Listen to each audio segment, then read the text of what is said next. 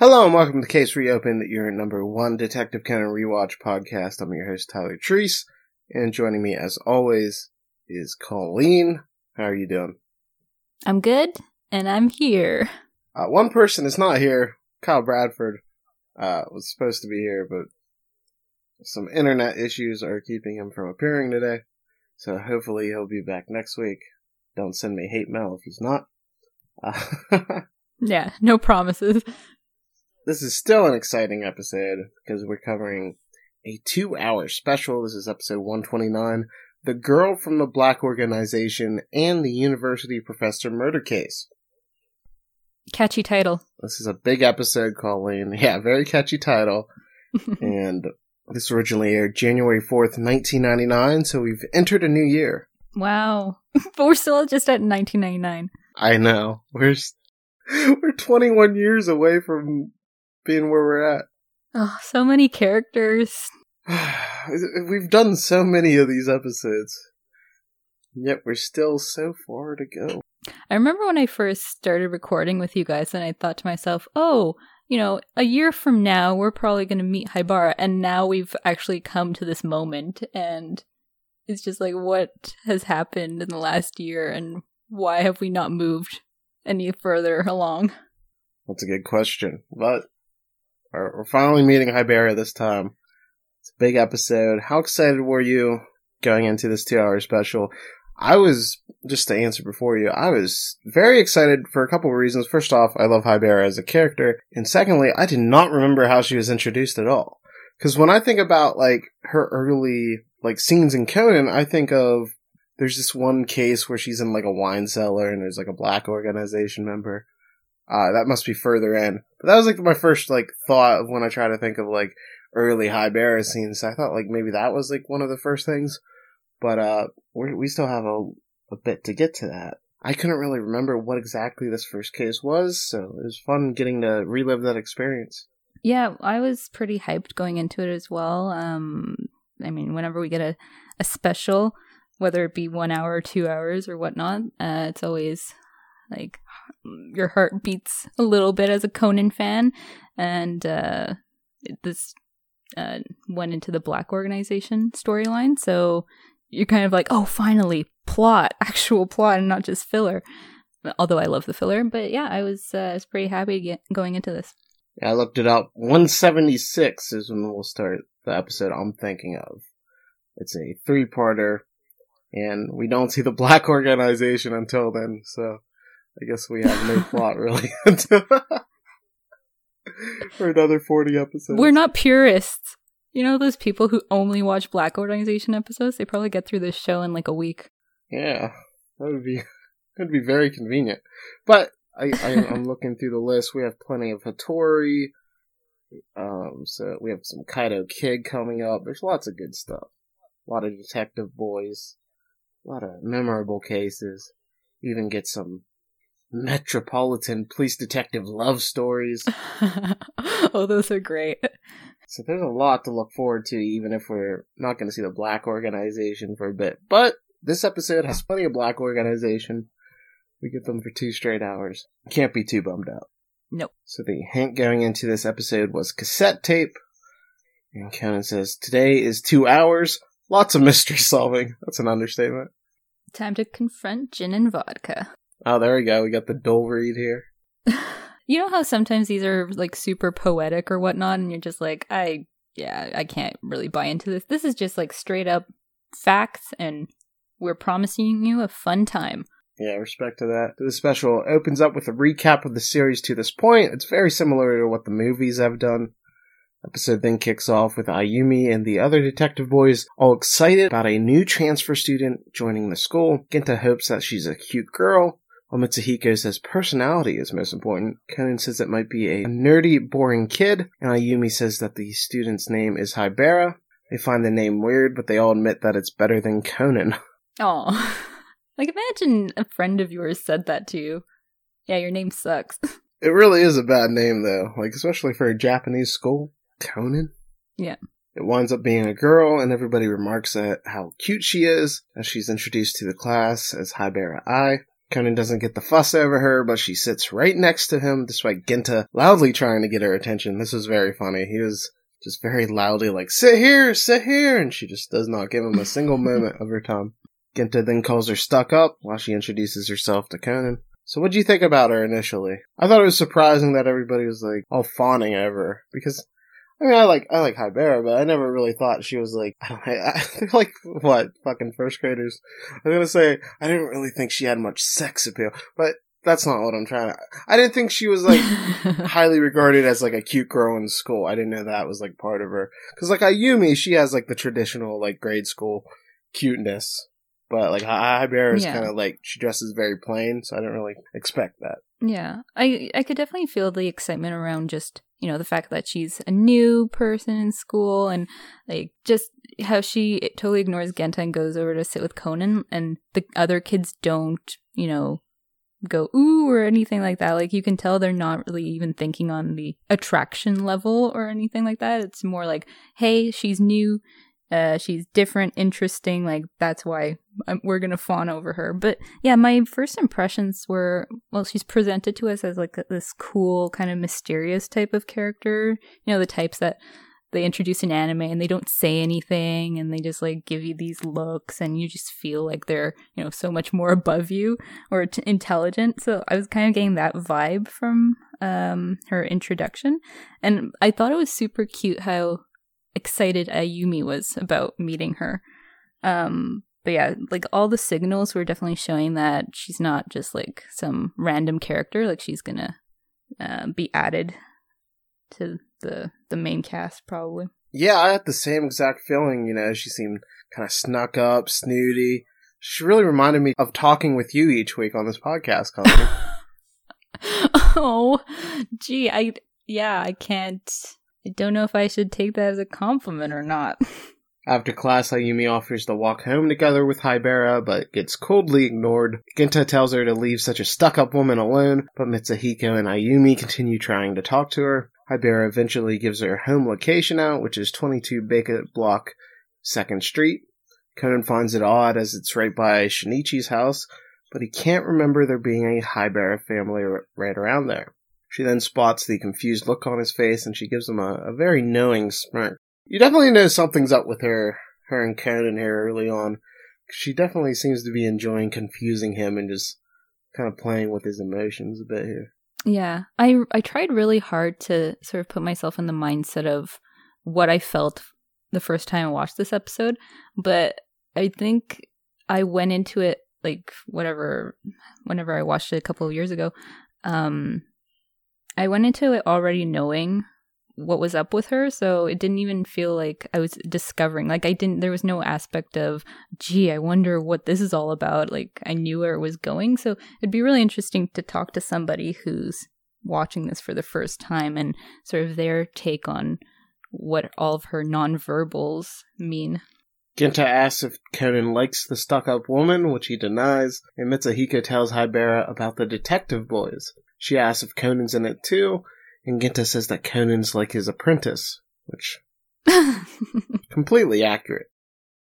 Oh, absolutely. It's revealed that they use Ginta's shoe locker for the detective boys' requests, but it's empty today. Conan then suggests that they play soccer at the park, and Ginta notices a note in his shoe. It's from Nakata Toshiya, who asked them to meet him at the grade 1 class A room after school. They go meet with him, and Haibara tags along. Were you surprised that Haibara was staying along with these guys? Like, she seemed very aloof, but she seems like she just is willing to do whatever they are today.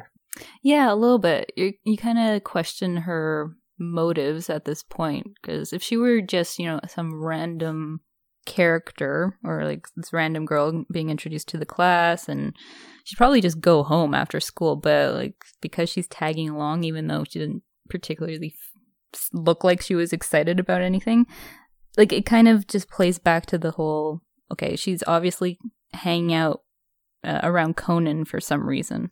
They learn that the boy's older brother disappeared and they wonder if it's a kidnapping case. Mitsuhiko says they've done a similar case before. And that's when Ginta asks him if his brother's a cat.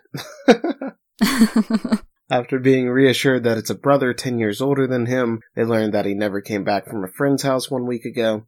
Police looked for him, but they haven't found anything, and there's no ransom calls. Akata says that his brother wouldn't run away and that they have a great friendship. He's about to, break into tears because it doesn't seem like the detective boys are going to accept his case, but Conan agrees to look for him, and then they head over to the house.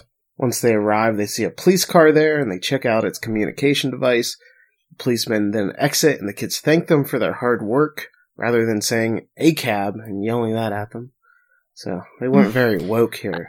No. Although later in the episode, we definitely get some police dissing going on. Yeah, no. And it's so good, too. The typical bumbling police officer kind of shenanigans. But this whole part with the communication device, and actually later when they go into the house, there's a shot of them putting their backpacks down. I thought that was going to be so much more important. So I'm paying attention to all these details. I'm okay, so something's going to happen with this communications device. Oh, and the backpacks all look the same. So they're probably going to mix them up or whatnot. But no, nothing like that happened. Yeah, you'd think almost the way it was presented, the policemen have no importance here. They're just they just go to the house and then leave. You'd almost think that they'd have some role in oh, it's actually the kidnappers in disguise, or throw in some loops here, and there's something with the communication device that they have to use. But no, it's just completely useless information.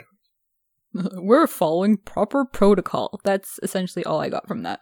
Nakata's mother welcomes the kids in and says she'll be in the kitchen. They then look at his brother's room and get their remarks at how clean it is. Kids look for clues, but Ginta and Mitsuhiko get distracted by a new pair of Nike Air shoes. They're wow, he's such a hype beast. And Nakata explains that his uncle in America gave those shoes to him and his brother, so they both have a pair. Do you ever have Nike Air shoes? Can't say that I had. I didn't really care. Well, I don't care for brands most of the time, and I will say, though, that I went through this phase where I only wanted to wear Puma shoes, but that didn't last long. Yeah? That was your brand of choice? It was. Because it was an animal. Ginta gives up having found nothing, and that's when Conan reveals that he found the brother's wallet, which he would have took with him if he was running away. As such, he must have gotten into an accident or some type of incident. Ayumi then goes underneath the bed and says there's a bunch of weird drawings underneath. Haibara points out that one of them is a Picasso portrait, and Conan spots other replicas of popular painters. Nakata says that his brother is great at mimicking art, and that he did it for his art club. What a shitty skill. He can't paint anything himself, but he can make good but not great knockoffs. That's right. He might as well just trace them. Yeah, what's the point to this? It's the most useless talent to have. Maybe he just lacks creativity. He's got the skill, but he can't come up with his own designs. I feel sorry for him. I don't know. Usually when you don't have talent, you just wind up hosting a Detective Conan rewatch podcast. I don't know about him, though. Give yourself more credit. While good, Conan says that the copies aren't good enough to pass as a counterfeit, and that they would have kidnapped the younger brother if they were after money. Conan then notices a portrait of Natsume Soseki, who appears on the 1,000 yen note. Nakata reveals that the picture was entered in the city exhibition, but it received a negative reception since it was a recreation. No crap. You just stole somebody else's painting. Why would you expect that to be wow, this is really incredible? I thought that was the point of the exhibition. I don't... Yeah, it didn't make sense why he would even enter a recreation if the whole point of the context or the exhibition was original works. Yeah, the piece did receive praise from one person, though, a woman wearing a black hat with a very wide rim on it. Ooh. This freaks Conan out, and he learns that Nakata met her and two other men in black 10 days ago. So it's her, Will Smith, and Tommy Lee Jones. That's right. Conan believes it might be the Black Organization and that he finally has a lead after all this time. So this is the stupidest deduction. The chase is on here. Because they wear black, they're part of the Black Organization. A lot of people wear black. It's the most common t-shirt color. And most suits are, like, tend to be black, too. Yeah. You know what I mean? Like, watch out. Conan might think you're a part of an organization. Yeah, like, every single celebrity, we can probably find them wearing black clothing. Yeah, or anybody going to a funeral. I just imagine Conan, like, coming across a funeral, seeing people in black, entering in, and he's like, I gotta look up. I'll talk to you kids later. I gotta stake out this funeral home. I think the men in black are here. Oh my gosh. And you, like, hear somebody ask for, like, a alcoholic beverage of some sort. You're just like, oh my gosh, there's, I don't know, whiskey or something. Oh no, vodka's here. I knew it was the Black Organization. Nothing gets past you, Conan. Conan then tells Nakata to take him to places nearby that his brother liked, as it's likely he was called somewhere close to home and then taken away. They strike out at a coffee shop, an arcade, a department store, and then they just go to a random back alley. Like, why was that where he liked to hang out? Was he doing, like, heroin or something? It was, like, that whole montage was so funny. And there's, like, this cat in the alleyway. Yeah, he hung out at this coffee shop. He liked playing games at the arcade and, like, being in the shady... And you know how, like, each place that they go to, there's, like, a person who, like, motions to them, like, oh, I don't know, or this person wasn't here or whatnot. In the alleyway, it's a cat who, like, runs away. And they're like, oh, well, it can't be here.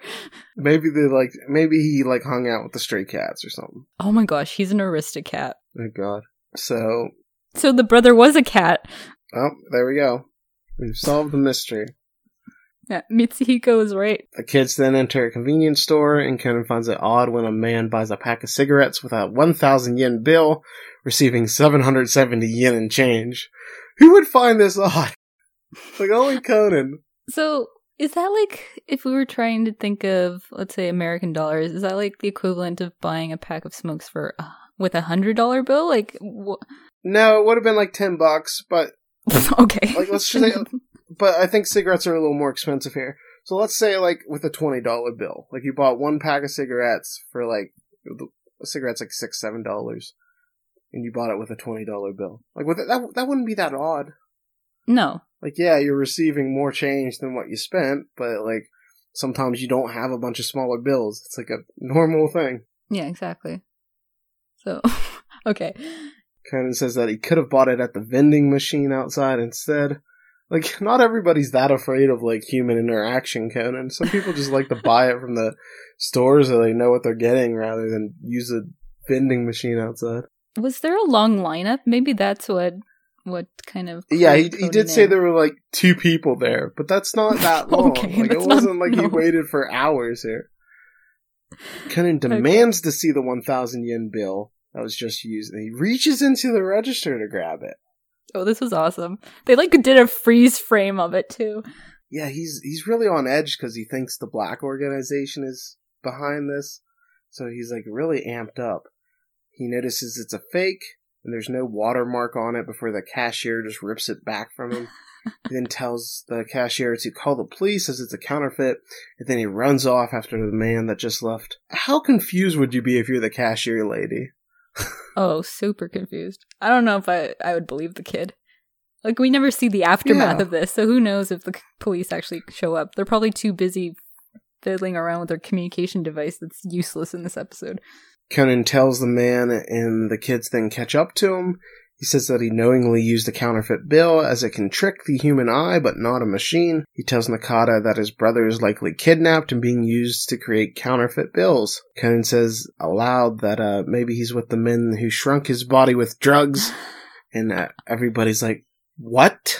What the hell are you talking about? You got shrunk with drugs? And he's like, haha, just my classic sense of humor.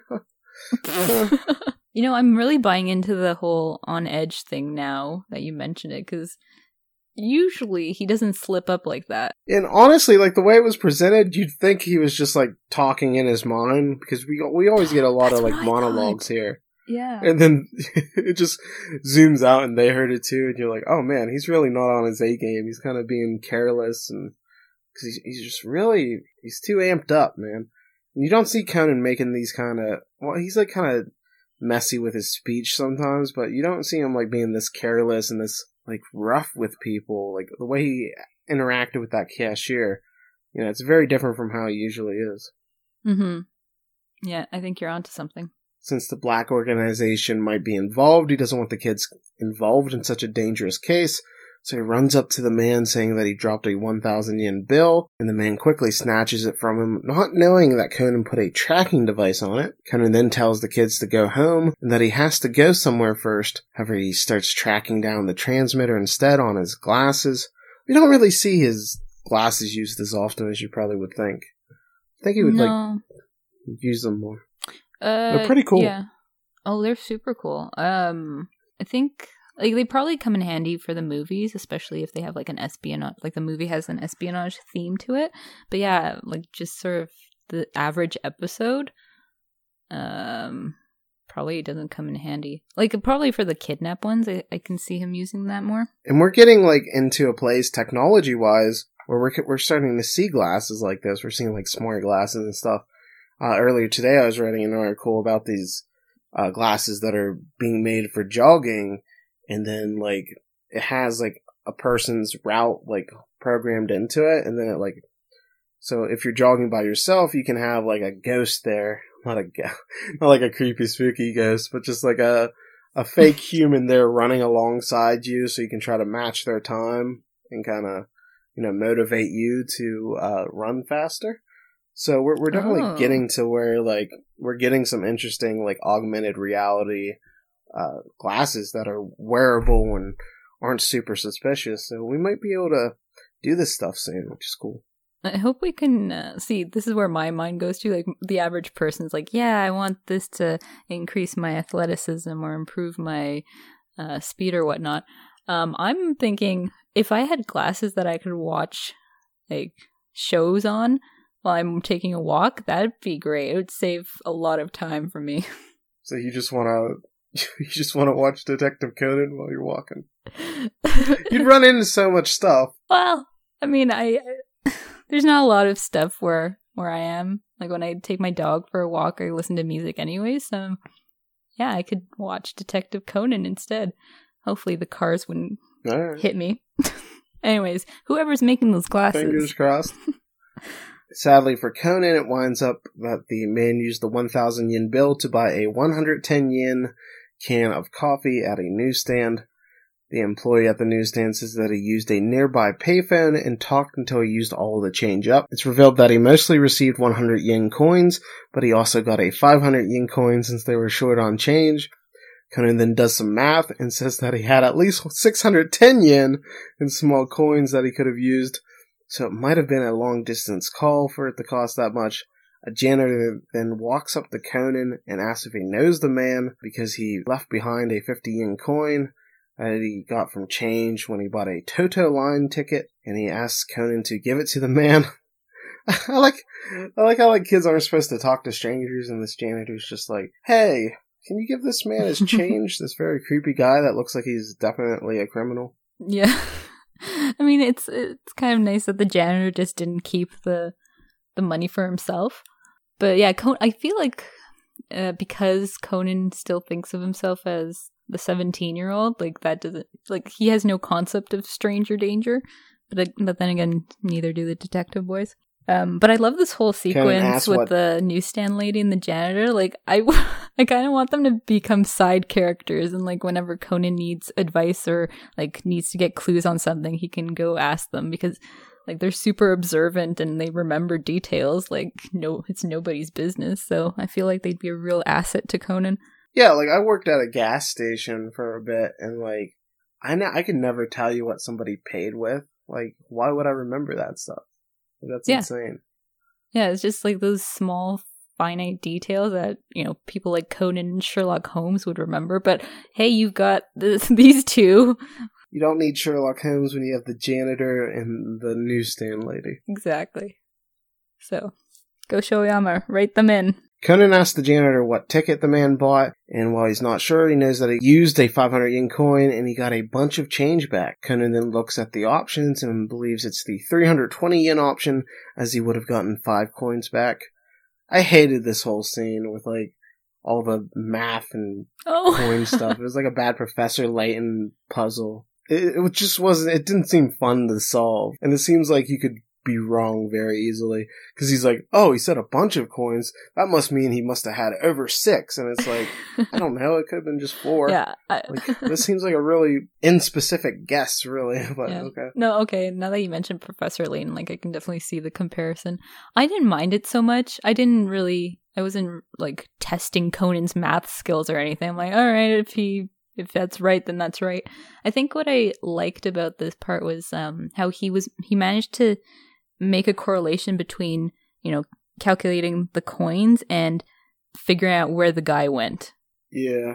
Conan then heads towards the Daitoma station. He arrives there, but nobody there recalls the guy, because why the hell would they? They're not weirdos like that janitor and the newsstand lady. Hey, one person's weirdo is another person's Sherlock. Yeah, Sherlock's a weirdo, too. Conan goes to a real estate company, and he asks this businessman if he lent out a warehouse at the edge of the city, because that's where a counterfeit operation could be. He says that they haven't lent any warehouses lately, and then he tells him to take his friends with him as he's just bothering him. And that's when Conan looks behind him, and he sees that all the detective boys have followed him the entire time. This is so cute, because of course you got Ayumi, Mitsuhiko, and Ginta pressed up against the glass, and like wearing these suspicious looks on their faces. And then Haibara, and then I don't know what the kid's name is. They're just like sort of along for the ride.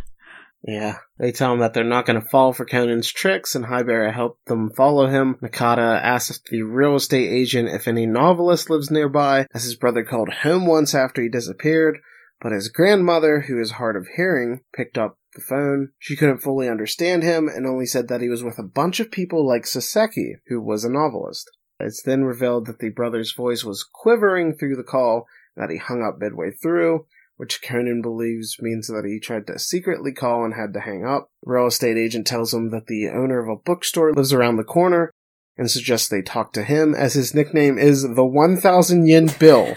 What a weird nickname. Well, there's 50 Cent, but that's not a nickname, but you know what I'm getting at. That's a cool name. It's not the 1,000 yen bill. So the boys all just go and bug this bookstore owner, who immediately takes offense at the nickname, and he kicks out the kids. And he goes on this rant. He says, I'm not cheap. And Soseki, you should be on the 10,000 yen bill. Ah. So he's just angry about not being called the 10,000 yen bill guy. Conan says the bookstore likely has nothing to do with the crime, as there weren't any machines used for counterfeit money in its storage room, so Conan was just sneaking around the entire time while this chaos was happening. The real estate agent then remembers that the newspaper company just put in a new printer and says it's right by the police station. I like the real estate guy, because he initially is like, come on, kids, I don't have anything better to do. But then he's like, he just goes along for the ride for a little bit, and he's like, screw it. I'll get paid for, like, just joking around with these kids instead. It's not like he was doing anything else at the time. He says that the president of the company is a woman that always dresses in black and wears a wide hat, but they don't print counterfeit money, as nobody would do that right next to the police station. Come on, guys. And he just leaves. Okay, bye, Shiratori's dad.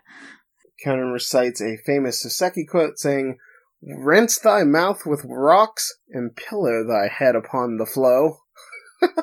Oh, like, such a well-known saying. Thank you, Conan. It refers to being eccentric, and while normally somebody would want to be at the edge of the city, they're doing the opposite. They're hiding in plain sight, and his brother was trying to tell them that. His brother's really shitty with hints. I would never have gotten that at all. Like, I can get the, oh, okay, maybe there are other novelists, but, like, they were supposed to figure out that he was talking about this famous quote from Soseki, and then that would mean that, oh, look for eccentric people who do, like, the opposite of what they're supposed to do. Like, just say, like, newspaper, please do. Okay, thanks. That's right.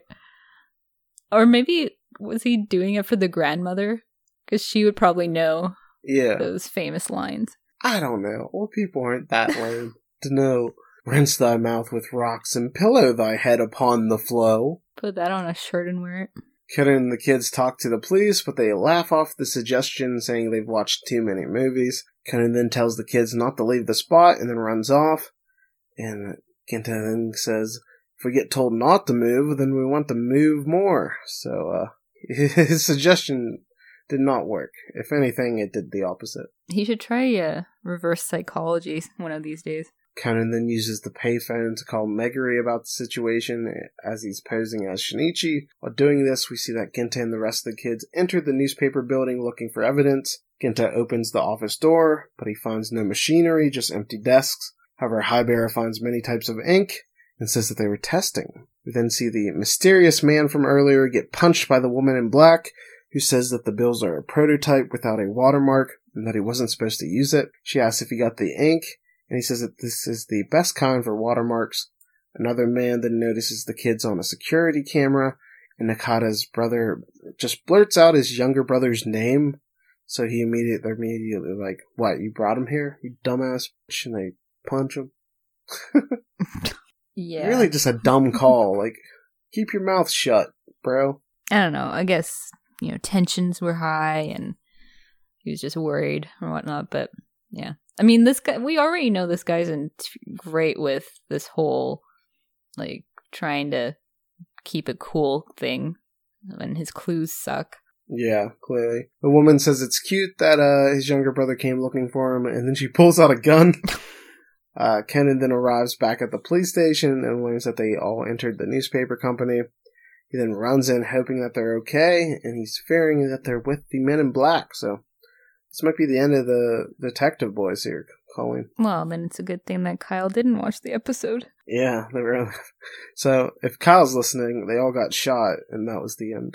Bye! So, and remember! Everybody dead. Instead, it cuts to Gin and Vodka talking on the phone. They talk about a woman that's missing, and they don't know how she disappeared.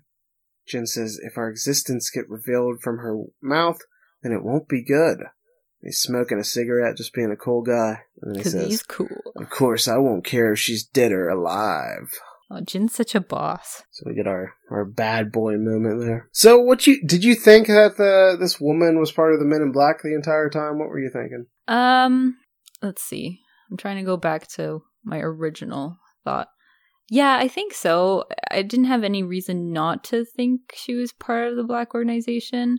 I mean, I laugh at the deduction now that, oh, they're wearing black, so that means they must be part of it. But yeah, I think at this point, I would have thought that, it's as the show was telling us. You then get a dramatic recap of what's going on that features an announcer. It's very out of place. I know. You never get, like, an announcer guy. And I didn't recognize the guy's voice. Yeah, it's very strange, and it's not like we're at the midway point of the special or anything. We're like 3/4 of the way through the first part. We're not even after the first case. It was a very weird part for a summary. Yeah. So was that, I guess it was just right after a commercial break. I guess it was just really weird. It made no sense. We never get an announcer guy too. This was just odd. Conan then runs into the newspaper room and he hears the kids, so he's relieved that they're safe. Just as he's about to open the door, a man approaches him from behind with a gun and says that his detective game has come to an end. Mitsuhiko then finds a bunch of 10,000 yen bills that are missing Fukuzawa Yukichi's left eye. What do you think about these bills that are just missing an eyeball? Which is really, an oddly specific thing to be missing. I know, it's the tiniest. Why would you, even print them? Yeah. If you're missing it. No, that's a good point. And I didn't get the thing. I don't even know what to call it, a metaphor. I don't know. She says this other thing, at the end about the left eye. And I was like, okay, whatever. I'm just going to pass over this part. Yeah, the woman enters and she explains that they'll put both eyes in once their wish comes true. What's their wish? So the guy's arm heals? Well, and I think the wish was, for them to have the perfect replicas, but the reason why they're not perfect is because you don't have the eyeball. So just put the eyeball in, and your wish comes true with the eyeball. Yeah. Made no sense. No sense. She then brings out the older brother, and a man grabs Nakata. The older brother tells them not to hurt the kids or he won't cooperate, and she says she'll leave his sibling until the end. She says she's going to speed up his work by killing the kids off one by one. Ayumi cries out for Conan. The lady reveals that they already found the kid with glasses hanging around the stairs and that he's already dead. Conan died. R.I.P. Oh, well, that's a shame. Mitsuhiko says it's a lie, as there's only one entrance and exit for the building. I just thought, it's now the Ginta show. Because he's like, yep, Conan Detective was Ginta's apprentice. So. Detective Ginta. Hell yeah. The lady says that they saw their movements from a security camera and that they used an emergency exit to go outside. A gun gets pointed at Ayumi and she's told that she'll reunite with Conan. That's when an object goes flying and hits the gun out of her hands. Conan then appears and says that the reason Yukichi's eye is missing is because the artist got hurt. He says the bearded man with his arm in the sling is the real artist, and his injury forced them to use the older brother instead. Their plan was to use them in machines and turn the fake money into real bills that way. Alchemy. And they were going to run away to a new location. What do you think about this mastermind plan? You know, I thought it would be more clever than that, but it just feels like, you know, anybody can kind of do that, I suppose, if they were able to replicate the bills well enough. I don't know. Yeah, these people are kind of dorks. They don't seem as cool as the Black Organization. Yeah. So is this sort of what tipped you off? Or did you, like, did you not buy in that they were part of the Black Organization from the beginning? Yeah, they just seemed unusually sloppy. Like, when the guy got himself tailed by Conan, I was like, this doesn't seem up to par with the Black Organization. Right. So having that, because I couldn't remember what was what with this case, but that kind of made me think it wasn't actually the Black Organization, just from, like, he didn't seem cool enough, first off, and I couldn't remember any of these people clearly, so I was like, this must be another just red herring or whatever. The woman asks who the hell Conan is, and he introduces himself as a my tante, then says that he knocked out the fat man with a tranquilizer, and that he used his gun to hit her earlier, then kicks two buckets at the two other men there. The woman dives at her gun on the floor.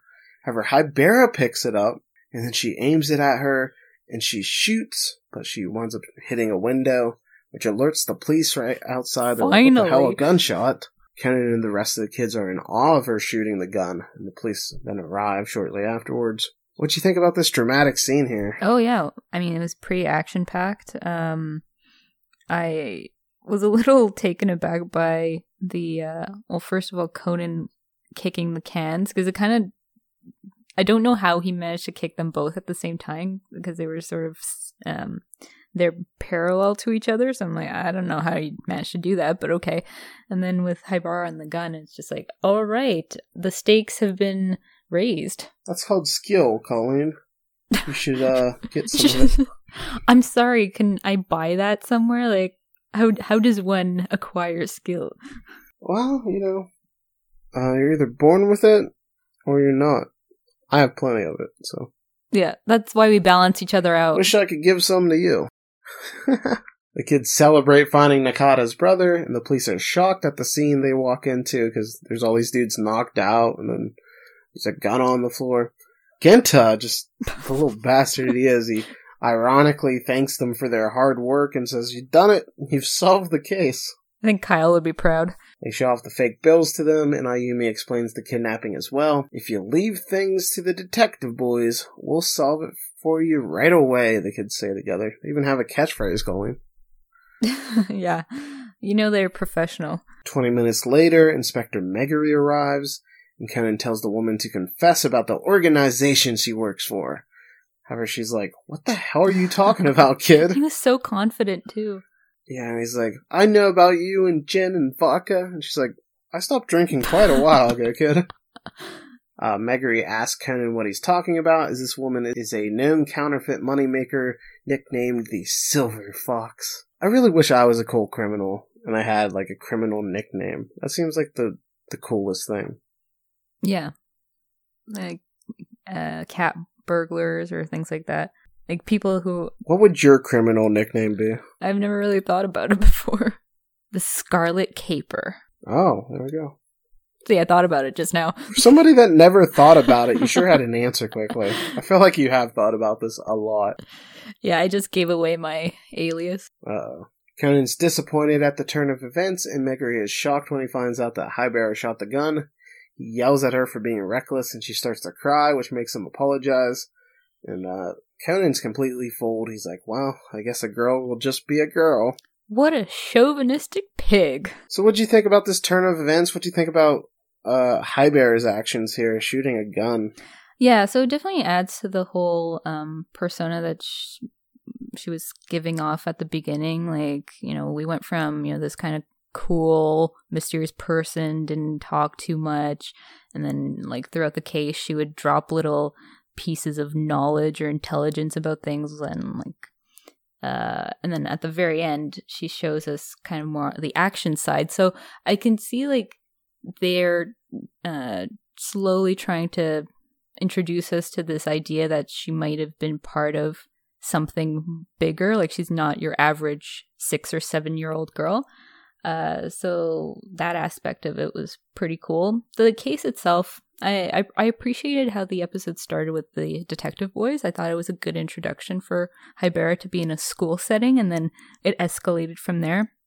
But I definitely thought that the point was to then connect it more to, like, an actual core mystery with the Black Organization, but they kind of just gave us a whole red herring. So the bulk of, like, the trick, or not the trick, but it was, like, kind of the deduction part from Conan was the whole money thing. And other than that, you just get kind of, like, pure action at the end, and, like, kidnapping sort of that sort of, like, scene of getting the kidnappers and getting the hostage and whatnot. Yeah, I thought it was a good introduction to her character. We get a nice little tease of, like, oh, there's definitely something more to this girl with, like, how she handled the gun. So you're definitely left curious. Haibara is still crying as they return home, and Conan says goodbye once they arrive on her street. She then immediately changes her tone and says APTX-4869. She says that's the drug that Conan was forced to take by the organization, and that she's the creator. She says that she's the same as him, and that the drug has a unique side effect that returns them to the state of a kindergartner. So this is quite the reveal, Colleen. Good lord. Yeah, no kidding. Like, how many? 129 episodes, and now we find this out. She says that her name isn't Haibara, and that her codename is Sherry, before revealing that she knows he's Shinichi Kudo. Oh my god. Conan is shocked, obviously, and she says that he's out of time, as she lives at 22 Baker Street, which is where Professor Agasa lives. He tries to call him, but the phone is busy. She says it's pointless as the receiver isn't set down and he can no longer answer because he's not in this world anymore. Jeez. Conan asks what she did to Agasa, and she asks if he'd be troubled if he disappeared. She mentions all the gadgets made by him and says that Agasa is the only reason that Conan can be a detective in his current state. Conan asks if that's why she killed him, and she tells him to go find out for himself. He runs into Agasa's house and wonders if the other members of the Black Organization are there. He opens the gate and he looks inside the house, but he doesn't see anybody. He finds coffee on the counter and everything looks normal. He yells out for Agasa, and then he hears a toilet flush, and Agasa walks out. So he just took a shit. He needed some help there. Kind of shocked to see him alive, and Agasa's like, hi Shinichi, do you need anything? Okay, so what do you think was her reason to do this? I think partially it's like a power dynamic. It's saying, I know that I can manipulate you. I want to see your reaction for, like, fun. I want to torment you some. I want to see anguish of you. Because, you know, we learn at the end of this episode that she's very shaken up by the death of her sister. So she has some resentment towards Conan for sure at this point. So I feel like she's testing him a bit. And if she can make him uncomfortable, she's going to enjoy that because in her eyes, he failed in protecting her sister. And, you know, she has a grudge against him for that. So I think there's a little bit of a rivalry. She wanted to get a rise out of him and play with his emotions. What about you? No, I totally agree. Like, everything that you mentioned is exactly what I thought. Although I would like to offer an alternative in that, like, I so wanted Agasa to be in on this ploy, and, like, that he was doing it because, like, he had a grudge, like, that his last appearance was 23 episodes ago in the show. So, is that an exact number? Because we haven't seen him in forever. Yeah, I looked it up earlier. It's just like, if I'm going to make this bit, this joke, then I want to make have the right numbers. So yeah, because I feel like we haven't seen him in a long time, and 23 episodes is a lot. Like, that's practically a season in the Conan world. I mean, most animes don't even last 23 episodes. Yeah, we haven't seen him in quite a bit. It cuts to the next scene, and Agasa's just laughing after talking to Shinichi, and he says that he's been getting into computer messaging, and that blocked the phone line. Haibara then says that she's home, and Agasa greets her and asks how school was. She said that she was able to have a lot of fun, and Agasa says Conan was careless by not knowing where he lives and his address. Conan says he's never sent Agasa anything because he lives next door, and then he asks who Haibara is.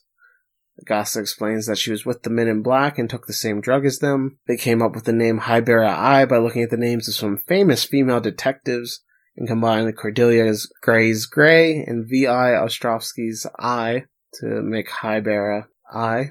Conan then loses his patience and demands to know why a woman from the Black Organization is in Agasa's house. Haibara answers and says Agasa took her in after he found her lying on the ground in front of Shinichi's house. That part's kind of interesting because, you know, obviously when Shinichi first shows up, he's kind of like, he gets to his house and passes out until he's found by Agasa. So there's like some symmetry there. Yeah, definitely mirroring things. And it's interesting that despite, you know, that explanation that you gave us earlier about how Haibara does sort of hold a grudge against Shinichi or Conan or whatever, but yet she still sought him out. So I thought that was pretty intriguing. Haibara says that the organization went to his house twice to investigate, as his death wasn't confirmed. She went as well, but since there's dust all over with no trace of anybody living there, they began to think that he died. However, she then realized something disturbing the second visit, as in his one clothes drawer there used to be kid clothes, but when they went there the second time, they were gone. Haibara says that during animal testing, one mouse shrunk, so she knew that there was a possibility that there could have been something here, and that kind of tipped her off there. However, she never reported that to the organization, and she changed his data to say his death was confirmed instead. So I thought that was very interesting, just knowing that they were suspicious enough about Shinichi that they broke in without him knowing, and that they even noticed him taking out some kids' clothes. So yeah. That could have ended poorly for him. Yeah, so this whole sequence about how, like, the Black Organization actually had a file on Shinichi, and he's, like, listed on a whole, like, he's listed amongst other names. It kind of, and I'm just talking out loud now, I actually didn't even check to look back in the first episode, but wasn't he given the drug because he overheard, or he, like, saw their deal happening at the amusement park, and then they noticed him. So yeah. It felt a lot more spontaneous at the time when the first episode was airing, but now it kind of seems like they're adding this backstory of like, oh, they, like, the Black Organization kind of knew about Shinichi, unless they added his name after the fact. So maybe that's. I think they added him after the fact. I don't think they're trying to say that it was a targeted attack or anything. I think just after, you know, they probably could have figured out easy enough who was at the park from the police records. And Shinichi is pretty boisterous, and he likes to brag about him being a teenage detective, so they probably didn't have that much questions about who they poisoned, you know? So I feel like that was just after the fact, and then they wanted to confirm the death. Because they don't half-ass it like those counterfeiters. They're going to do shit right in the Black Organization. That's right. No fake Black Organization here. No gray organization. Haibara tells Shinichi that he interested her quite a bit, so she let him live. However, Haibara says that once the organization realized that the person that betrayed them read the data, that they might start questioning his death again. She says that she disliked that the organization used her experimental drug, and that her older sister was killed by them. They refused to tell her why, and she stopped development of the drug as a protest. She was taken captive, and she took a APTX-4869 capsule that she hid on herself. Instead of dying, she shrunk in size and was able to escape the handcuffs that was on, and she left via a laundry chute, which is such a funny way to escape. Yeah. I mean, if you've got that advantage, like the size advantage, then go for it. It must have been really fun. Of course, they weren't going to show us that clip because Haibara can't be seen having fun. She had hoped to find Shinichi as he would understand her. And that's when Conan shoots back. He says, "How do you expect me to understand someone who is developing a drug to kill other human beings?" Agasa tries to calm him, and Haibara says she never meant to create a poison. Agasa then says that she's not part of the organization anymore, and that she can help make an antidote. Haibara says that all of the drug's data is in the lab, and that she doesn't remember everything. She then shows Conan a newspaper article about the lab being destroyed in a fire. Haibara says that the Black Organization is likely doing everything they can to find her, and if they keep using the drug, then they'll eventually find out that it makes people shrink. Since they know what she looked like as a kid, she fears that they will find her. She then asks Conan if he'll get rid of her, a bothersome girl that developed the drug that was involved in murder and is being pursued by the organization. Conan then calls her an idiot and says that if they found out about her, then they'd be finding out about him as well. He tells Agasa that she's going to stay being an elementary school student with him for now, because she'd be even more bothersome somewhere else. Haibara says that he's a kind person, and Agasa asks about her parents. She says that they were members of the organization as well, but died in an accident after she was born. So we're getting quite the info dump on her, but I guess it's kind of necessary just to have this background. What do you think about her story so far? Just being involved with this organization her entire life. Yeah, it's definitely surprising, and they go into it a little bit later, given that the sister had like a different experience altogether, and like how Haibara was basically raised through the organization. You think like she would have a little bit more of their mentality, and maybe that's when you start to question like, okay, is she being genuine right now, or is this some sort of like sick game that she's playing? Because if she was like raised by the organization, you'd think that she would have some sense of loyalty to them. I mean, I've kind of felt bad for her. I mean, it would probably be hard to leave the organization or not, and whatnot, but the whole part where she's like, "I didn't know I was developing a poison." Like, what did you think you were developing? Like, I don't know what she thought. Like, was she maybe brainwashed into thinking, okay, the organization is actually doing good here and we're developing, you know, medicine or something? But yeah, so that part of it I didn't buy, but the rest of it, you know, how her family was part of it and whatnot, like, yes, it's info dumpy, but at the same time, like, I would probably prefer to know right off the bat what we're dealing with here rather than slowly getting introduced, like, episode by episode. So, like, we're 1,000 chapters into the manga, and we still don't have all the answers to the history of the drug, but we do learn some more stuff about it, like, going forward. So we'll learn more about its history and how it came to be, what it was meant to be somewhat. So all right, good to know. So I'm just gonna say I believe that she wasn't trying to murder people, so at the very least. Haibara then says that she was sent to America for schooling on the order of the organization, but her sister lived in Japan and had a casual life. However, she began getting involved to help Haibara escape it. She then remembers that her sister sent her a few floppy disks with travel photos on it, and that she looked at them once and then sent them back. Shortly afterward, a floppy disk with the drug's data went missing, and she couldn't find it. Conan puts it together and says there's a possibility that one of the disks she sent back was the drug's data. Haibara says her sister's apartment has already been destroyed, but the floppy disk belonged to the university professor she went on the trip with, Nanyu University's Hirota Masami. She doesn't know where he lives, but Agasa calls the university to get in touch. It's cool. He actually, like, calls the operator. Did you ever call an operator? I feel like that was before our times. No, I've never done that. I mean, it kind of is interesting to see that in movies, but I've never experienced it. We learned that Haibara's sister's name is Miyano Akemi, who we should know that name.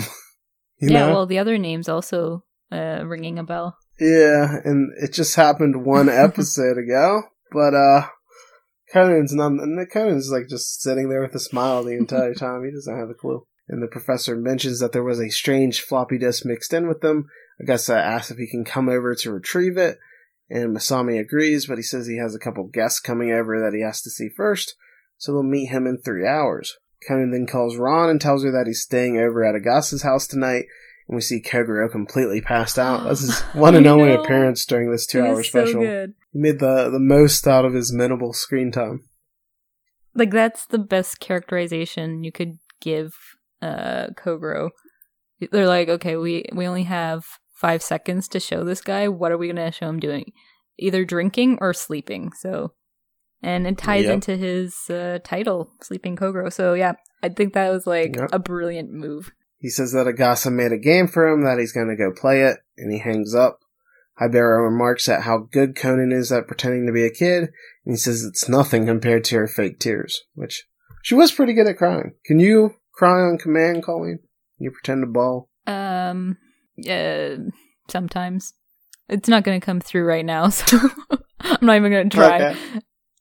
Agasa and the children drive to Shizuoka, and Conan tells him not to let his guard down around Haibara, as he doesn't trust her, as she won't tell them her real name or age. Although, on screen, they never ask that stuff. So I don't know. Maybe she is keeping a secret, but it wasn't really shown on TV, so it's kind of odd to hear her say that. Well, while she was giving her info dump history, she should have said her real name, obviously. Conan then says he's heard the name Hirota Masami before, and it's like, bro. Yeah, you heard it yesterday. Once they arrive, the three of them are greeted by Masami's wife, Toshiko Hirota. She says that the guests already left and that they were some of her husband's students. She knocks on the door, but gets no answer, and the door is locked. How strange. Conan jumps up, and he sees through a small window at the top by the ceiling, and he notices Hirota in a pool of blood under a bookshelf, and that can't be good. Also, take a moment to appreciate how Conan... like, how far Conan had to jump up to get to that window. He has a better vertical than Michael Jordan, my god. And, like, he wasn't wearing his powered-up shoes, so it can't have been that. Yeah, it was quite the jump. The wife says there isn't a spare key, so Agasa and Conan break down the door. This is like two cluts. It took them, like, 8 times. Like, I don't know what they were, like, were they just trying to kill time at this point? Like, oh, we need, you know, an extra... 10 seconds. It might have been, man, because this is just like, it just makes them look really bad at like hitting this door. I understand it's like an old professor that's out of shape and this little kid, so it's not going to be the easiest thing, but it just kept going on. Oh, don't let Agasa hear you call him old. Yeah, he's like, I'm only 61. It's like a grandpa. I'm not a grandpa. So she screams in horror after they find her husband's dead body. So we have our first murder. Been a while. Yeah, it's been a whole hour. So instead of Megure, we get to see Officer Sango Yokomizo, who's called to the scene. We haven't seen him. How do you like this guy? I really enjoy him. I think he's competent, and he's like he's like the perfect balance of just like, he does a straight face the entire time. He doesn't really joke around, but he's somehow able to be funny as well. And I love that he's a Kogoro fanboy. It had been so long since we last saw him that I had to look it up and see if this was his debut or not, but he has appeared before this. I'm not sure how far you are in the anime, but have you met... Did you know that he has a brother? A twin brother. He doesn't have the hair, though, right? Yeah. They look a bit different. That guy's introduction is also a really good episode. I think it was the Chinese restaurant one, if I'm not mistaken. Yokomizo believes that the death was an accident. After the man tried to reach something at the top of the bookshelf, while he was falling, he hit his head on an ornament that delivered the fatal blow. Since the window and door are locked, and the only key was found under a notebook on the floor, it's another locked room case. So your favorite. You know what? To be fair, they actually locked the damn room this time. Compared to the last time, where it was never locked. There's so many fake locked room doors. And the answer wasn't like bees. Oh, the bees locked the door. Conan says it might be a murder made up to look like an accident. He mentions a phone on the floor, which is turned upside down and is covered by a book.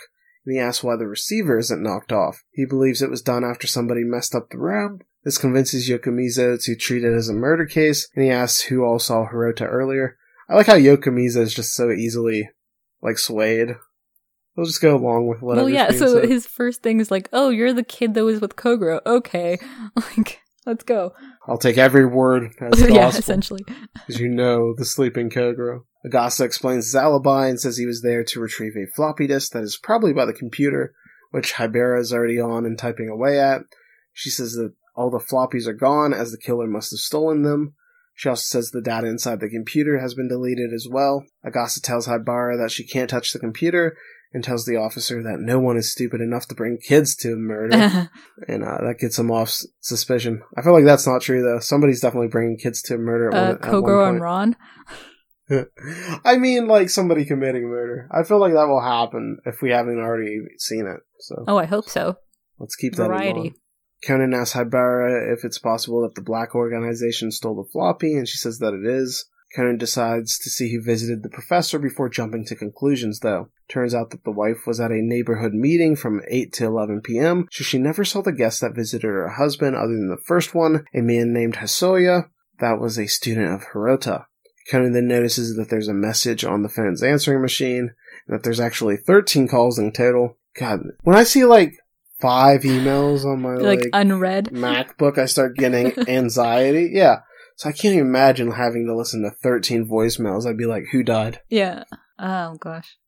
And then, like, all of the, like, I think it was 10 of them were from the same guy, too. So it's not even, like, these random, you know, stores or telemarketers or whatnot. The first is from Shirakura, who confirms a meeting with Hirota that night. The wife says he's a young man, and Conan notices that the sound in the tape flies off from place to place. The second message is from Morioka, another student, who asks what time he should come over. As they're talking about them, Akira Shirakura arrives and learns of the murder. The 12th message has Shirakura saying that it will come over today instead of tomorrow. And in total, there are 10 calls from Shirakura, 2 from Morioka. And Yokomizo asks why Shirakura called that many times, and he says it was due to Hirota not picking up. Because obviously, if you call somebody 7 times, they're going to pick up that 8th time. He's using parent logic here. Like, my parents and my grandparents do this, where if I don't pick up, they'll just keep calling. Are you there, Colleen? Are you just ignoring your parents' calls? No, I'm legitimately away from the phone. It's not me ignoring them at all. Does your grandma listen to this podcast? Is that why you're clearly lying? Oh, definitely here? Not. She doesn't listen. The 13th message is played, and it's from the Black X Insurance Company, and a guy's asking for some of his time. Conan notices that the voice is slightly altered by a machine, and believes the voice is one of the men in black. This is confirmed by Haibara, who says it's Vodka, because Gin isn't going to do something that's worthless. No, because Jin's a boss. Also, I find it interesting that Haibara knows Vodka's voice, which makes me think, like, at this point, where, like, Sherry's the third Black Organization member that we've been introduced to, but at some point you wonder, like, okay, how many are there, and would all of them know each other so well that you would be able to recognize their voices? Yeah, that definitely is weird that, like, even just by the cadence, she knows it's him. But I guess, like, you know, Haibara is not your normal person. She's very observative. And I guess that's just something she picked up on. Like Conan, she's, you know, like the guy at the news, like the woman at the newsstand and the janitor, they're just very observant people. Oh, legends. Conan tells Agasa that this means the Black Organization didn't commit the crime, as they wouldn't leave a voice recording at the scene.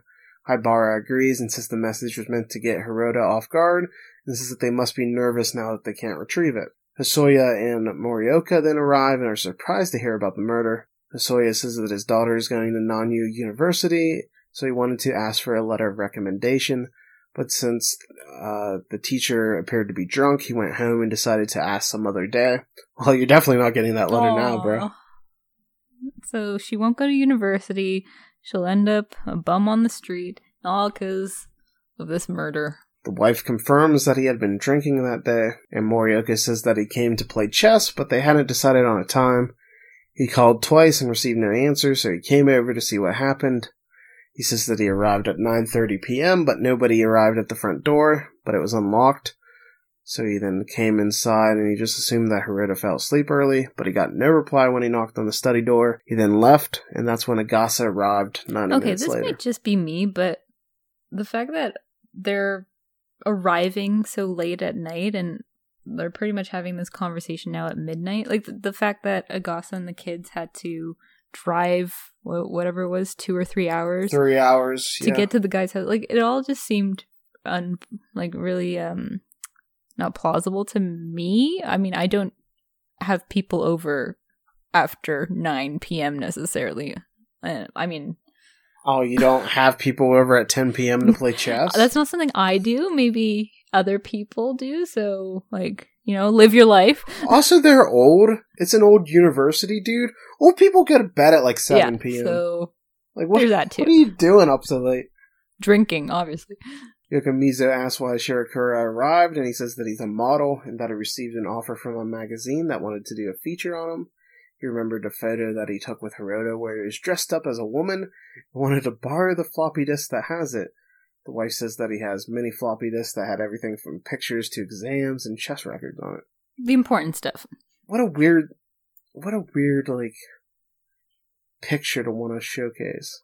Here's me in drag. Yeah. I mean, either this guy was totally clueless or he was, wake for his time, because...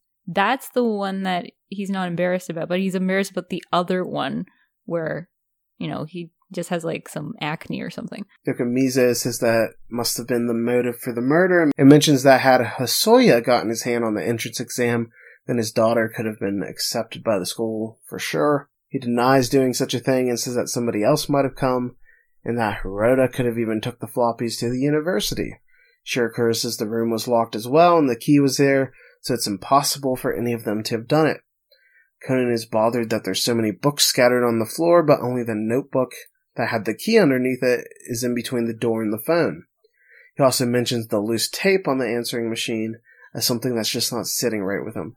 Did you have any solutions in your mind about how the locked room murder case was done? So I remembered this part of the episode pretty well, so I knew who had done it and I know how, so yeah, I was pretty much set there. I was still it's still a neat trick and whatnot, but from an objective perspective, I was definitely sensing that the writers were gearing the audience towards certain people. You've got, out of the 3 suspects, you've basically got, the aggressive one and then the one who kind of seems suspicious with all the, university exams or whatnot, and then, the quiet one who wasn't really saying much. And then, I don't know, I guess it was just, which one of those personalities could pull off a locked room murder case and how. And I mean, it definitely had something to do with the scattered items. So yeah, I was just, looking forward to seeing Conan unravel this mystery.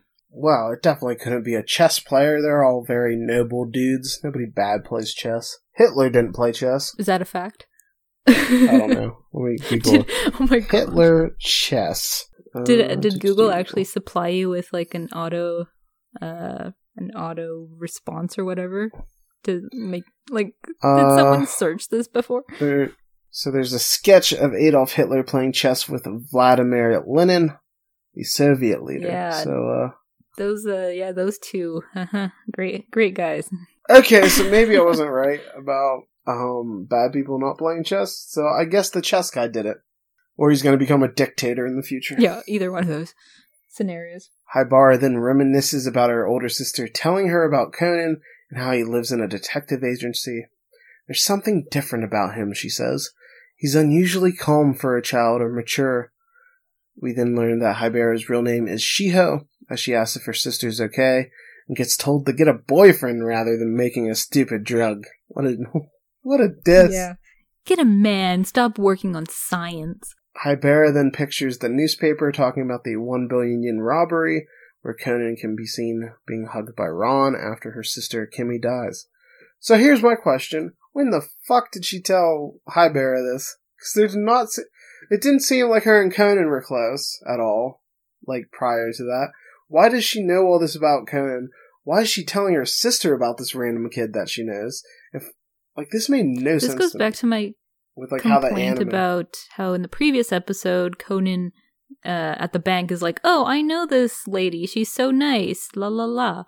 and we learn that she's been working there for 6 months, but we've never actually seen her before. So I'm assuming it would have happened, this conversation at least, during those 6 months between when she started working in the bank, getting to know Conan, and then when she died.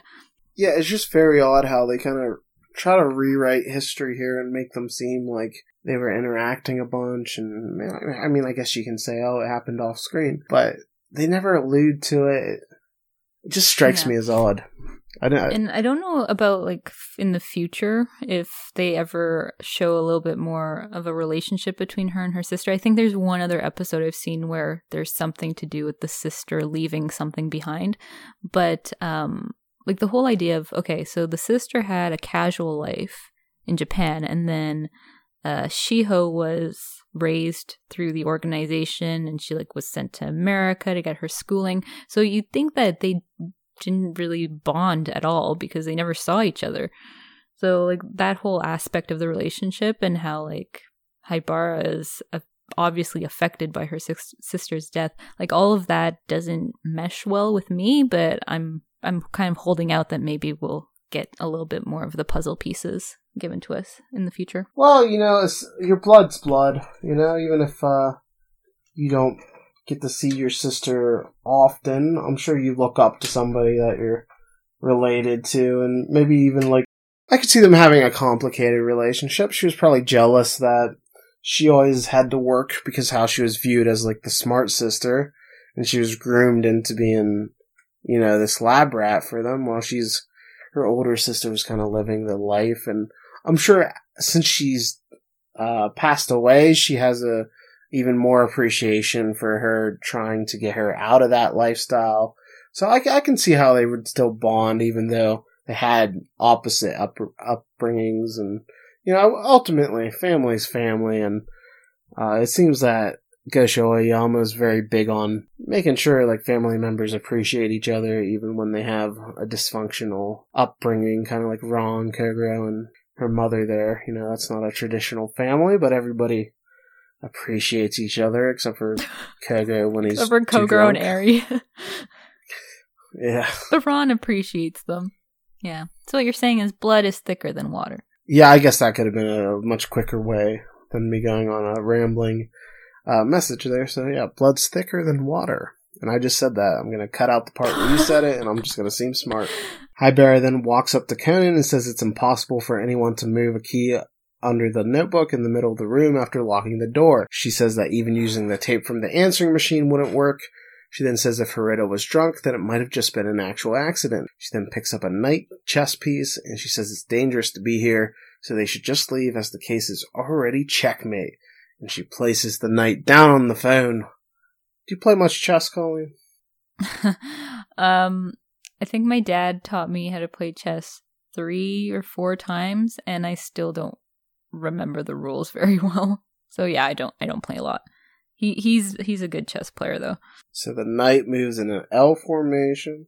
Yeah. There's rooks. Are you writing it? Like, are you drawing it out? There's pawns. No, I'm just queen and the king. I'm a great chess player. Oh really? I would whoop your father's ass. I don't know. He was invited to, like, this chess league or whatnot. Okay, I would probably lose. Oh, no. I didn't mean to intimidate you. I host the Detective Conan podcast, so I'm kind of like an intellectual, you know? Absolutely. I mean, that's the pinnacle of intellect. Conan looks at the piece and then tells Haibara and Agasa to wait as he's figured out the truth of the case. He says that it was a murder, and the culprit used the trick to lock the room. He says he'll show her the truth right now, as there isn't a single mystery in this world that can't be solved. So he's getting quite cocky tonight. I prefer confident. Everyone is about to leave when Agasa's voice tells everybody to wait. However, it isn't the professor talking, but Conan using his bow tie. And Agasa's the one that's most confused by this. He's like, oh, what? This is fantastic. Because he starts talking and Agasa's, like, still turned around. And he's just like, oh, I've solved the murder. Like, Conan has no regard for Agasa's feelings at this point. Yeah, this forces Agasa to mime the words that Conan's saying. Agasa says that he's figured everything out and says that the locked room was created using the cassette tape of the answering machine and chess pieces. Haibara then jumps in and she says, show me proof. Why don't you demonstrate right now? And then Agasa's like, yeah, I'm going to show you, but my assistant Conan will set everything up. And explain it. Conan then asks the policeman if he has a cell phone. He borrows his gloves, and then another officer arrives with another cassette tape that Conan had told him to fetch earlier. Conan takes the inside of the tape out to a relative length, and then sets it in the phone with the tape hanging outside. He walks in a straight line out the door, and then puts it through the ring of the key. With the remaining tape, he returns to where the notebook was, and then takes three pawns and places them in a triangle. The center of the remaining tape then goes to the one closest to the phone, and the notebook is placed upon them. Got all that? Good. Oh, absolutely. I'm, like, toe-to-toe with Conan here. Yeah, I hate having to write that stuff down, because I'm sure nobody knows what the hell I'm talking about. I try to, like, describe it accurately, but these things are so convoluted half the time, where it's like, oh, you're doing a loop, then you're going here, and then you're zigging and zagging, and it's... I feel like it can't really... It's so hard when you don't have that visual of the trick sometimes. Yeah. Maybe we should just, like, play the clip of Conan explaining it, although that would be in Japanese. Oh, yeah, his whole Japanese... That would be really helpful, Colleen. For Japanese listeners, I'm sure it would make a difference. Yeah, our two Japanese listeners we get. Haibara says this is a joke, as he's planning to knock the pieces down with the force of the tape. But that's impossible because the base is set, so the key will get stuck on the piece and get pulled out. However, Conan places the pawns upside down and then calls the phone to leave a message. The answering machine activates, and the key then goes under the notebook and falls under it as the tape is pulled back in. So that was the trick. You just had to put it upside down. Yeah. I mean, watching Conan recreate it is one thing, but trying to realize that the person who committed the murder thought of this on the fly, maybe that's the real genius here. Yeah, it's so ridiculous that, like, anybody could have come up with this. Yeah. It's total bullshit. Because there's absolutely no way.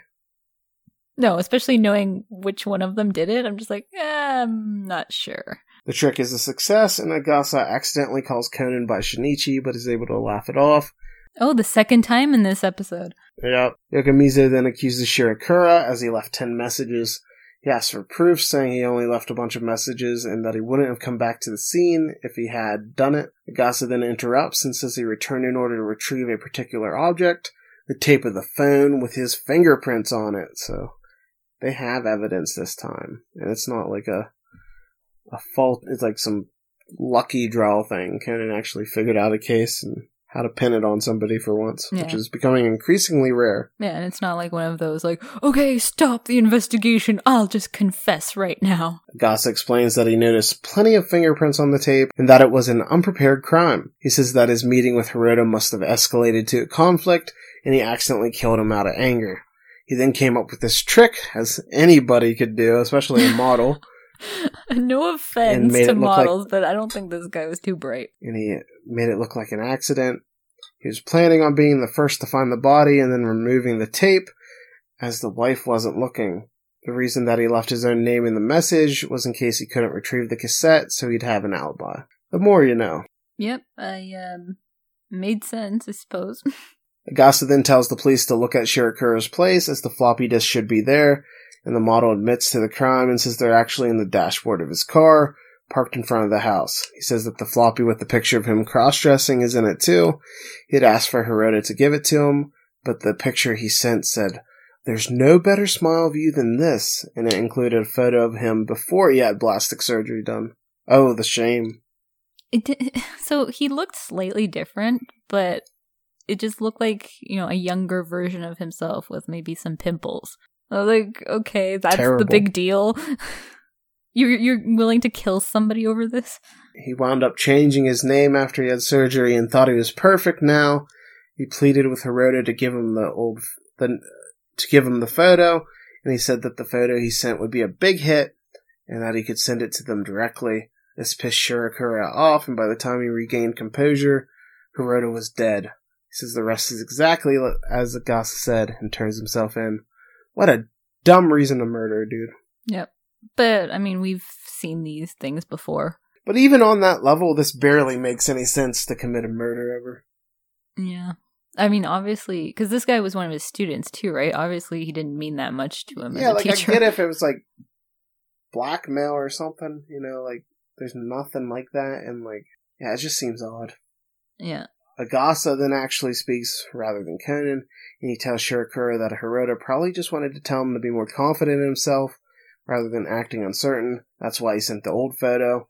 The model says he wanted to hear those words, but from Hirota instead. And says it's a pity. I mean, he probably could have said it if you didn't kill him, bro. What a dumbass.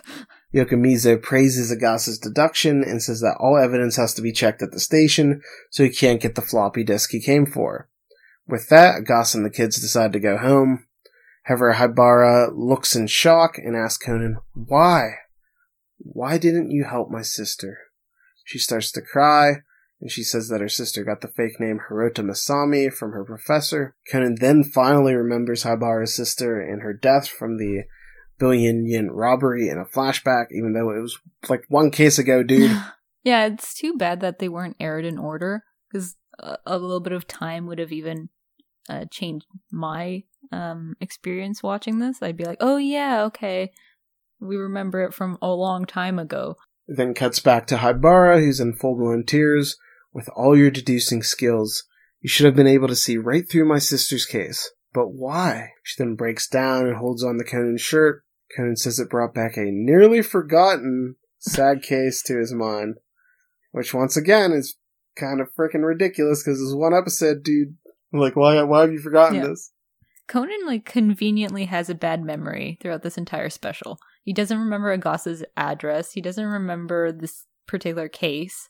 It's too bad that, like, it aired this way, because this is really a great emotional moment between her and Conan, and you get to see her, like, a little bit of her insecurity, which is very rare for her. And Conan says that's the first true face that Haibara ever showed him.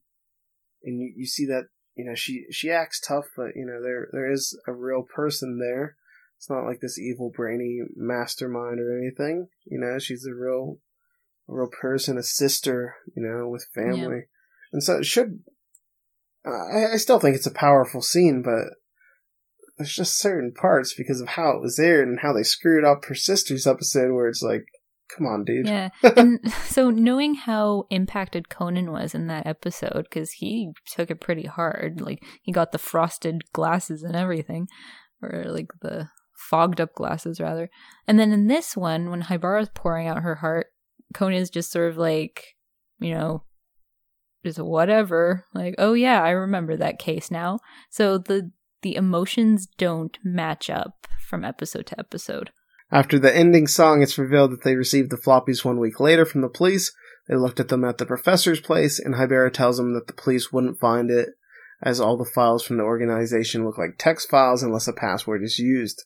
She's able to get into it, and the data doesn't just include the drugs, but also people's names and addresses to go along with their code names. This excites Conan, who finally has an advantage against the Black Organization. He's going to go after him all one by one, Colleen. It's going to be so exciting. Oh, super exciting. Like, he's going to figure it all out. This show's going to end next episode. Shinichi's going to get his body back. Yeah, we're on the final arc of Conan here. The scene then shifts to Gin and Vodka inside a car, talking about Hirota's death. They mentioned investigating whether anyone inside the organization helped Sherry escape and where she might have gone. One of these days she will come to us, says Jen. Is that true? Vodka then asks about... Maybe. Oh. Vodka asks about the floppy disk, but Jen isn't worried about it because it has a trigger. As he says that, all of the files start to corrupt on Agasa's computer, and Haibara explains that it's the Night Baron virus. Yeah. Remember that? Yeah, Colleen? Throwback. And that she was too hasty. The data is now all gone, and so are all the programs on Agasa's PC, which he's most sad about. Yeah, that's right. This is the same. Remember his custom Photoshop with his face on it? It's gone now. Poor Agasa. Oh no! Like, he worked so hard on all of his collectible items that only he had. And Haibara smiles, and she says, "It looks like I'm going to be with you for a long time." So that's how that episode ends. So, Colleen, what do you think about Haibara's introduction, this two-parter, and Conan ultimately not really being any closer to tracking down the Black Organization? Yeah, I mean, I wasn't surprised there. Like, we're You know, when the show has over 900 episodes, like, we're not going to get any closer to the Black Organization stuff. But, so yeah, overall, I really enjoyed this special. I like kind of the variety of cases that we got here. I will admit, even though I, you know, talked a lot of bad stuff about it, I did like the second case slightly more. It's just a little bit more my taste, my speed. But, I mean, the Detective Boys one was perfectly fine as well.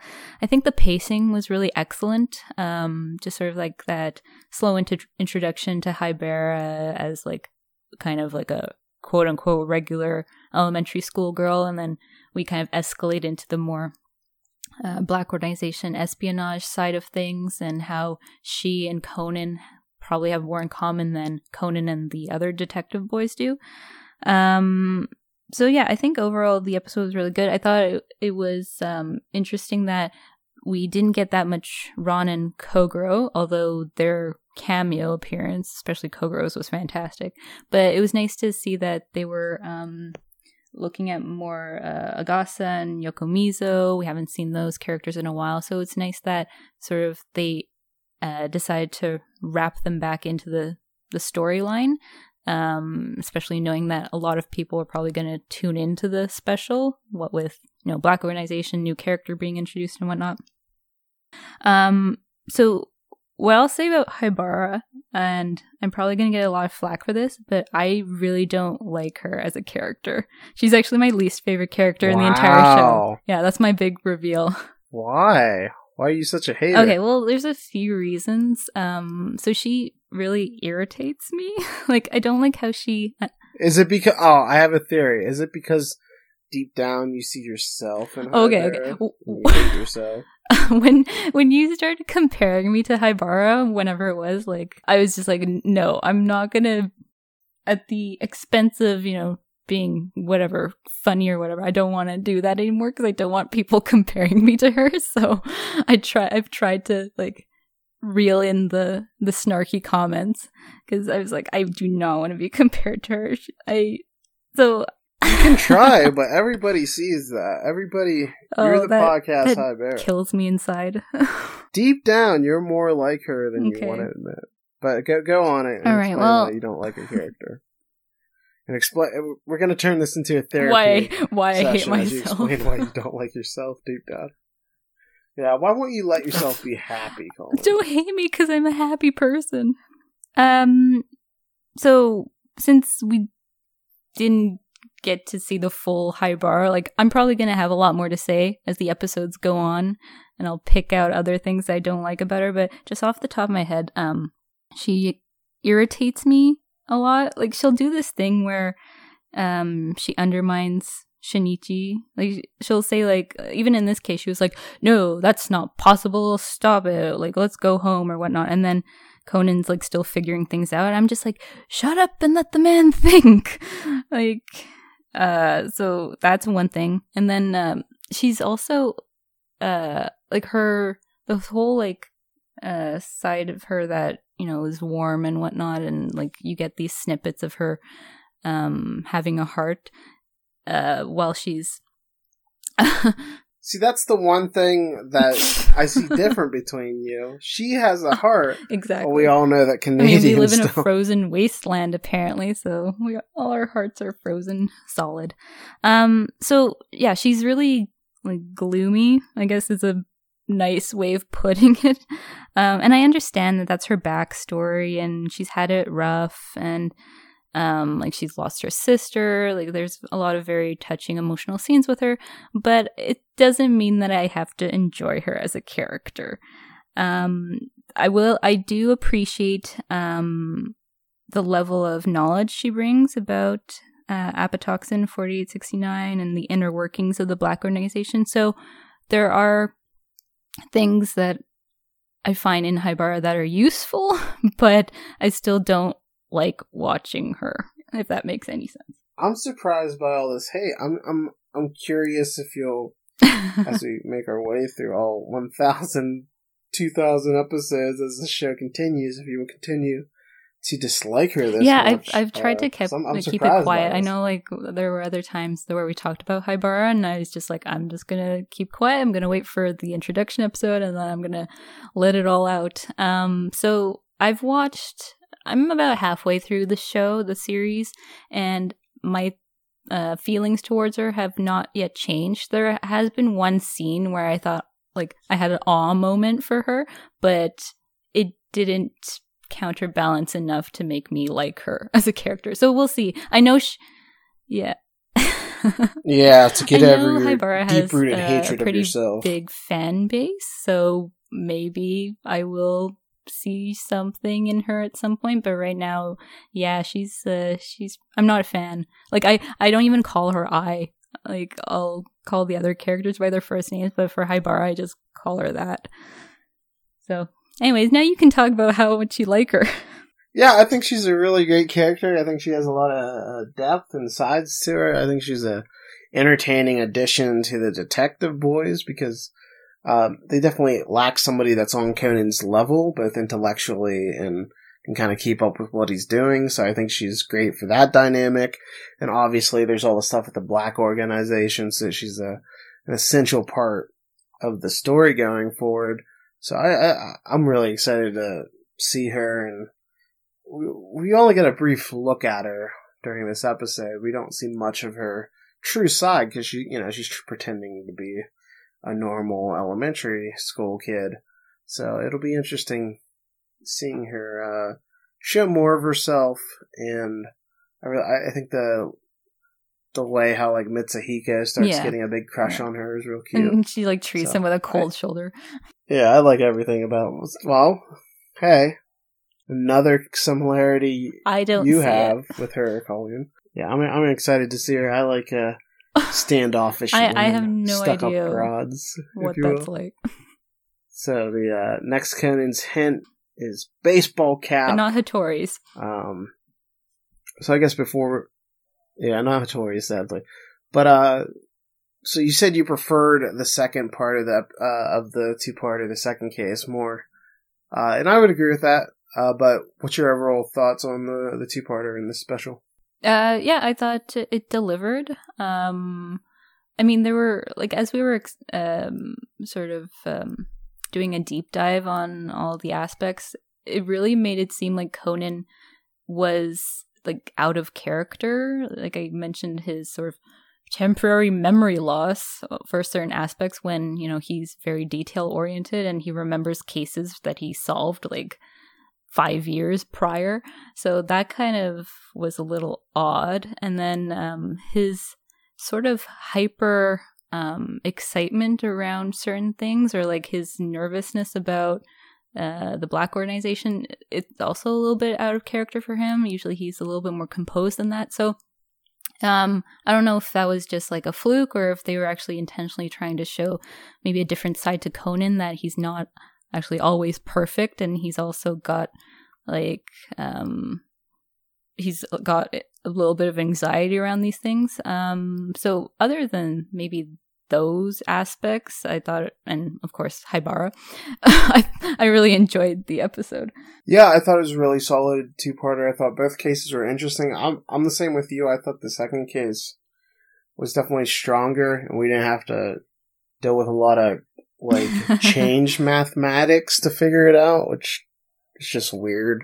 But I like the trick in the second case. It's a legitimate locked-room murder, which is always definitely one of the more interesting cases. And they definitely ramp up the Haibara stuff on the second part of the episode, because you learn who she is, the significance. You get that reveal where she pulls back the layers, she starts crying, and opens up the Conan there and her own frustrations and feelings. So I like seeing that other side of her. I thought this was a really strong introduction case. I'm excited to see, you know, everything she has to offer going forward. And it's nice to kind of have, like, the core Detective Conan people, like, all finally here. So it's nice to flesh out the cast a bit and we'll continue to meet many, many, many more additional characters as the series continues. Yeah. It sort of feels like the end of an era, like the end of sort of like the simple times in the Conan universe. Yeah, we ended the Conan arc, and now we're at the Haibara arc, which I guess is your least favorite arc because you don't have a heart. I mean, there are episodes where Haibara doesn't even come into play, so I like those for sure. Wow. Just watch like Colleen becomes super negative about Conan going forward. Like you enjoyed everything, and now every scene Haibara is, and you're like, and she was this part sucked, and then Conan fixed everything. Yeah, it was so stupid when I mean Haibara said this. I realized that it's I'm almost like the hate I have towards this character is irrational, because she kind of is the mirror for Conan, like in terms of level of intelligence and like I guess coolness and awesomeness, if you will. But maybe it's because, you know, being a big Shinichi / Conan fan, the parts where Haibara kind of like jabs at him, I just get annoyed by her. I don't know. You're getting protective over your man. Yeah, that's probably it. Alright, so we'll be back next week with a two-part episode, episodes 130 and 131, the indiscriminate stadium threatening case. We'd love to hear from you guys. Tweet at us, case_reopened on Twitter, and tell us your thoughts on Haibara and how you feel about this introduction. If you want to make some fan art of Colleen as Haibara, I'd be a big fan of that for sure. Again, I would die. Go ahead. Inside. I can already picture it. I might have to I might have to commission that myself. Oh, what a horrible thought! Because they are so similar and have the exact same qualities as a person. Please no. So we'll continue to discuss their similarities going forward. Hopefully, Kyle's back next week, but once again, no promises because I thought he'd be here this week. We're just going to keep saying that every episode. Maybe Kyle will be back. Yeah, so if you're mad, tweet at him, not me. Tune in next time because you might hear Kyle. Yeah, but if you haven't already, leave a podcast review on like Apple Podcasts, on Spotify, all kinds of different platforms. So we appreciate that a lot, and we will see you next time. Bye. Bye, and remember, one truth always prevails.